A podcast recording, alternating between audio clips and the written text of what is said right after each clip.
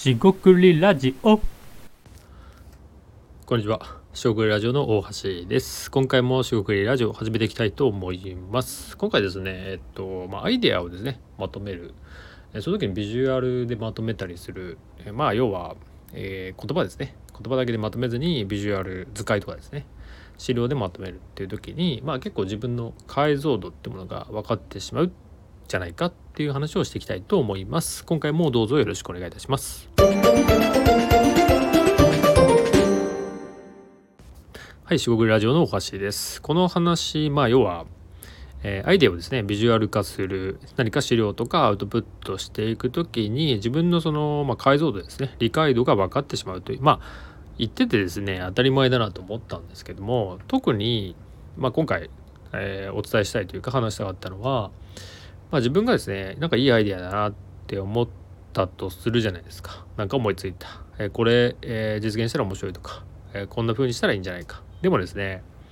それを図解とか、まあ、僕の場合パワーポイントとか結構使ってるんですけど使ってみて整理してみるとあこれなんか意外にあのよくあるなとか、まあ、しょぼいとは言わないけど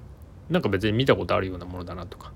でまあ既存でですねそういう考え方とかあったとしても自分で生み出したっていうのは、まあ、まさに思考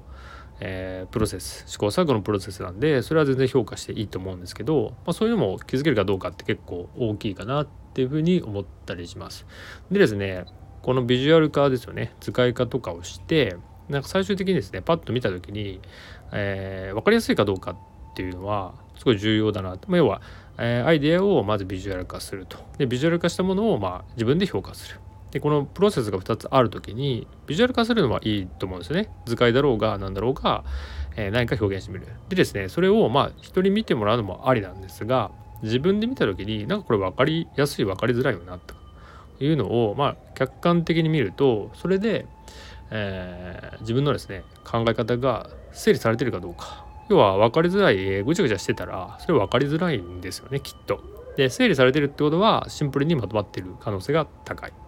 それってなかなか面白い話で、えー自分でですねまあえっとリトマス試験紙セルフチェックじゃないんですが、えーアイデアを考えて、えーそれをですねビジュアル化してみると、まあ、だから書き出してみるってことをあのーすごい推奨したいんですけど書き出してみると見えてくる。で書き出すのも言語、え言葉だけじゃなくてビジュアルで説明してみるとなんか見えてくるかもしれません。えーという気づきを共有でした。えー何かですね、えー出したものビジュアル化を出したものを、えーっともしあればですね、えー